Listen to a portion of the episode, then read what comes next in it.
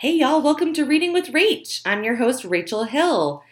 Thanks for joining with me today. We've got episode six The Plum Pudding Murder by Joanna Fluke. So, this is actually a bonus episode. It's not coming on your typical Monday because I wanted to get this out for y'all so that you could read it before Christmas or during Christmas. I think it's a perfect book for that. My Rach rating for this book on a scale of one thumb up to five thumbs up is four thumbs up. So, not so shabby.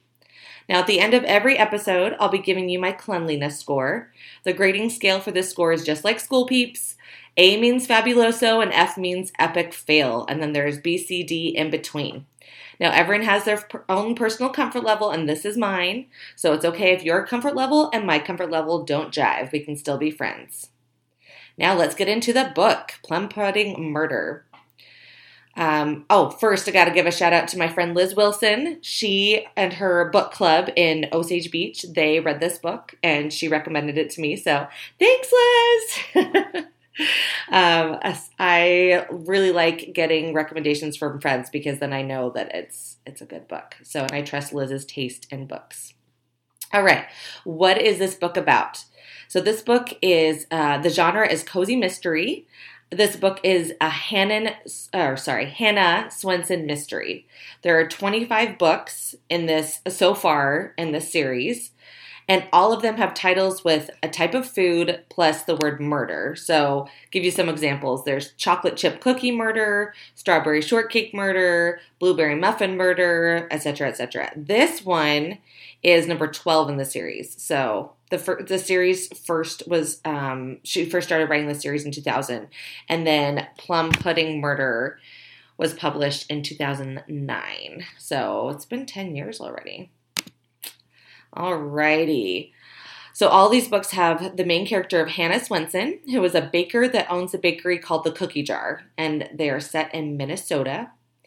And this book is set during Christmas time, so it's perfect. Hannah finds the man dead in his office who owns the crazy elf Christmas tree lot. And she's got to figure it out. It's a who done it.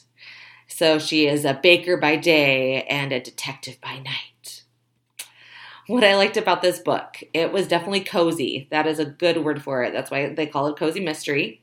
It's set in the cold Minnesota where it's frigid and snowy, but it feels really warm. You know, there's a lot of talk about the yummy foods, of course, and the people are bundled up and there's snow outside. It's just, it's a perfect, uh, it gives a perfect flavor for the season.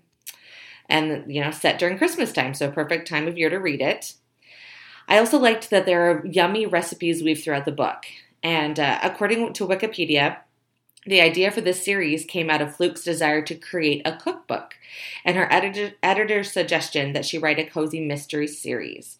So Fluke combined the two ideas by including recipes in the series. And it definitely feels uh, like a cookbook in a lot of ways. I mean, it does have the recipes, but it also feels like you are reading i mean she talks about throughout the chapters you know she she describes the characters cooking these things not just like she stuck cookies in the oven. Sometimes she does say that but she'll go into a little more detail. So it feels very cookbooky I also liked that it was squeaky clean. It feels like, uh, as I was reading it, I had the thought this feels like a Hallmark movie and which is funny because I said in a previous episode of my podcast that I did not like those type of books, but because this has uh, the murder mystery surrounding it, it didn't feel.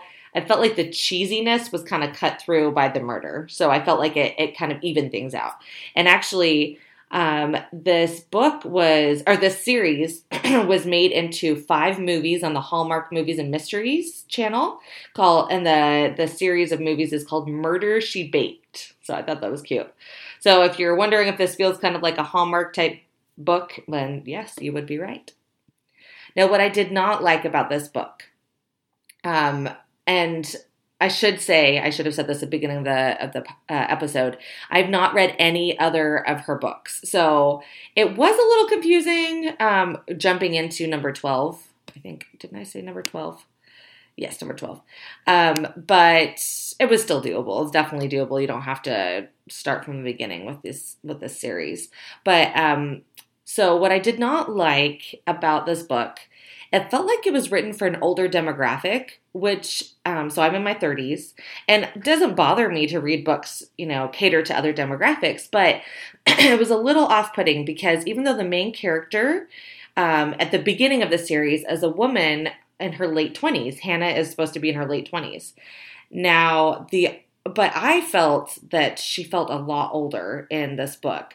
The author was born around 1943, so she's about 76 years old.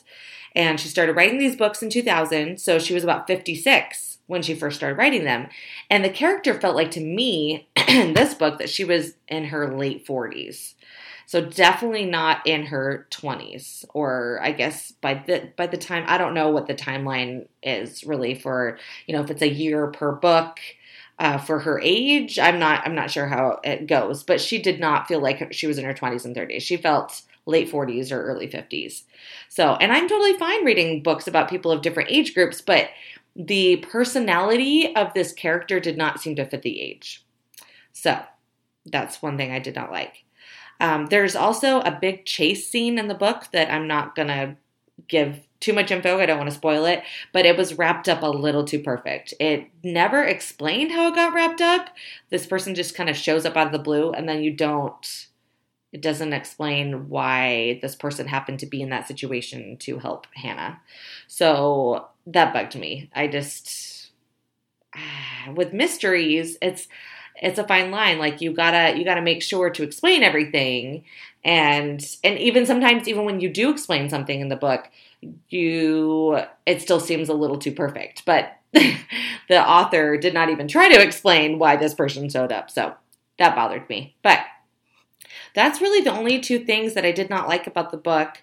Um, you know it did feel very uh, cheesy in some parts but that's exactly what i want during this Christmas season. I think it's fun. I like the Hallmark Christmas movies. I think they're fun. It's just nice and cozy. So we're going to skip the quotable, quotable quotes today because it's a cute book, but there are no earth shattering quotes. So we're just going to skip that section today. Cleanliness score. So, like I said, this book is squeaky clean. The language is an A, sex is an A, violence is an A, even though it's a murder. I mean, it is pretty darn clean. um, with the descriptions. Drugs and alcohol, B as in boy, drinking in the book, but no drug usage. So that's all for today. Make sure to follow me on Instagram at Sugar Plum Books and let me know if you've read these books. Now remember, in the words of Holbrook Jackson, never put off till tomorrow the book you can read today. Thanks, y'all. Now go stick your nose in a book.